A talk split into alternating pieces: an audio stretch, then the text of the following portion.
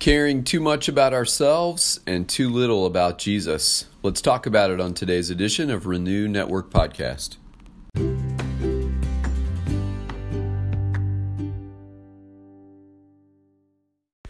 Good Friday morning, my friends. Uh, we're finishing up a week and we are continuing to move on in Luke chapter 22. Today we're going to be in verses 24 through 30. And we're still in the upper room at the Last Supper with Jesus and his disciples. And there are a number of conversations that take place while they're in that room together celebrating the Passover. And we're moving on today into another one of those conversations between Jesus and his disciples.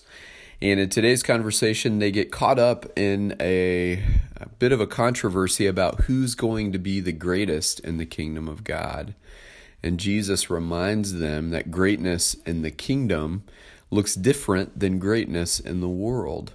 Uh, worldly greatness is centered around achievement, power, money, success, and all of the outward signs and symbols of worldly achievement, uh, all the accoutrements of making it in this life. But uh, greatness in the kingdom uh, is largely uh, invisible in the sense that the great in the kingdom are those who serve. And Jesus said to his disciples uh, in one of the Gospels uh, that the Son of Man came to serve, not to be served, and that they should model uh, the same attitude uh, in their living and in their following Jesus. So when we follow after our Lord Christ, we follow his example and we embrace the things that are important to him. And Jesus came as a servant, calls us also to live as servants. Uh, but this uh, conversation is an interesting one, and there's a lot to unpack here. So let's uh, prepare to study by going to the Father. Heavenly Father, we thank you again for your faithful love, seeing us through another week. And Lord, we're ready for some rest and uh, we're ready to uh, recuperate from the busy work week and the stressful weather and just uh, rest in you this weekend. And we thank you for the weekend and we thank you for the opportunity that that presents for us to just rest in you. Father, um, we pray today.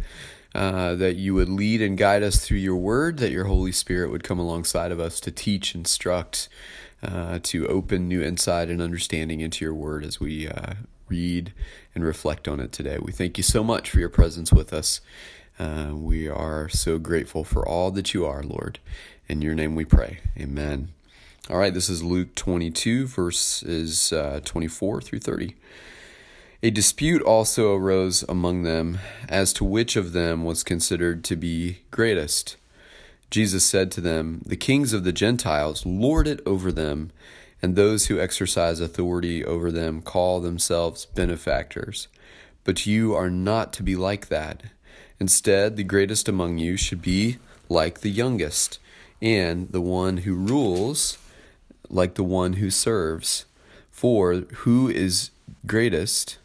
The one who is at the table with the one who serves. Is it not the one who is at the table?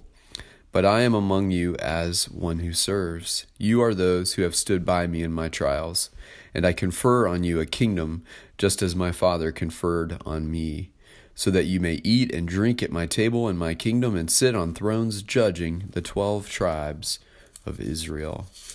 Now, uh, this is an interesting conversation, and it's very human on a certain level. Uh, get any group of uh, junior high boys together talking about their sports or video games, and all of them is the greatest at something that they do.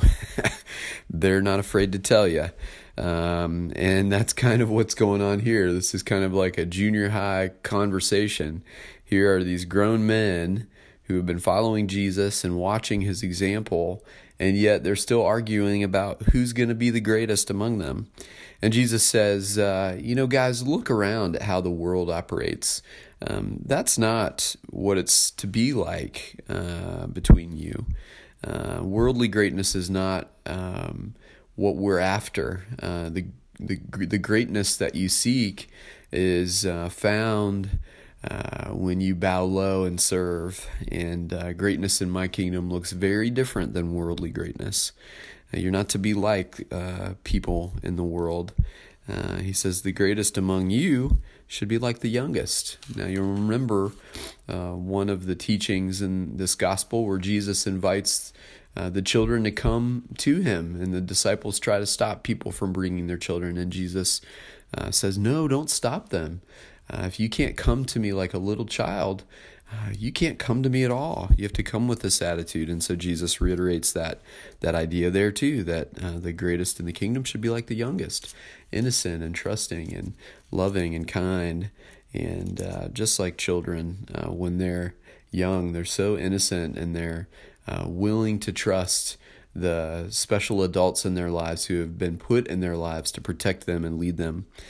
Uh, and he says, and the one who rules like the one who serves. And so, if you're going to be great in the kingdom, uh, you have to model uh, the attitude of the greatest one in the kingdom, and that's Him. He says, For who is greatest, the one who is at the table or the one who serves?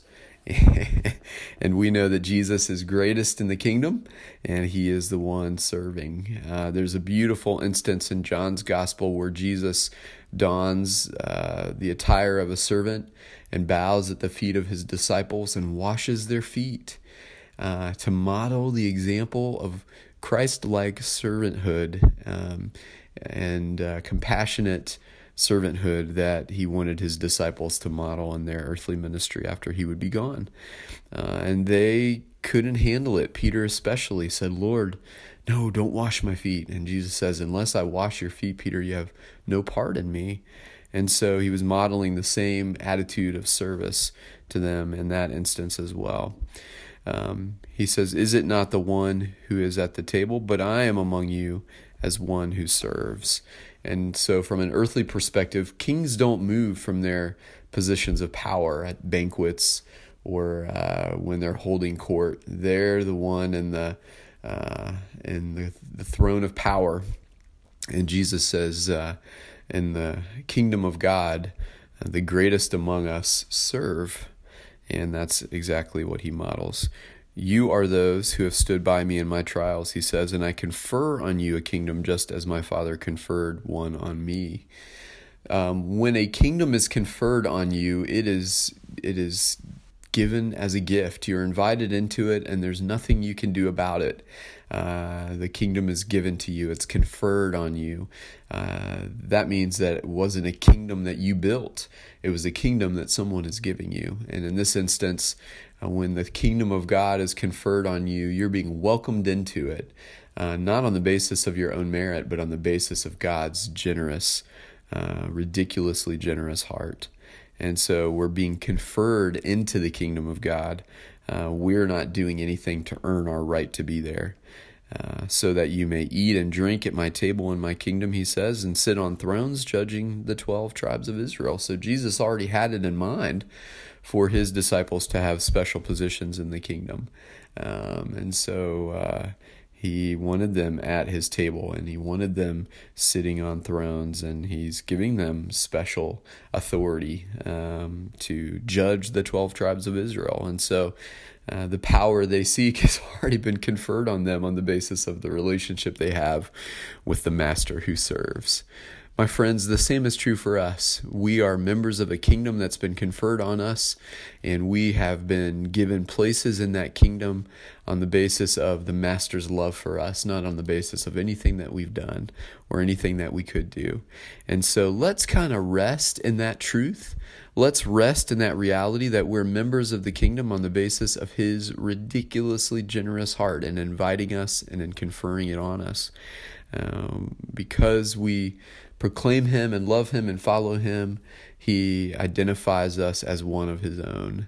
And so we can rest in that. Um, let's put the petty things behind us.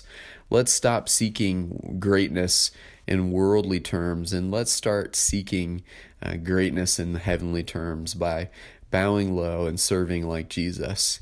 And maybe this weekend will open some opportunities for you to practice serving others around you in quiet, Christ like ways and by doing so, modeling an example for them of the love of Jesus that might attract them also to see him for who he is and to be welcomed in to his kingdom. All right, my friends, thanks so much for taking time out of your day to study. And I pray that God will continue to impress these words on your hearts as you consider them today. God bless.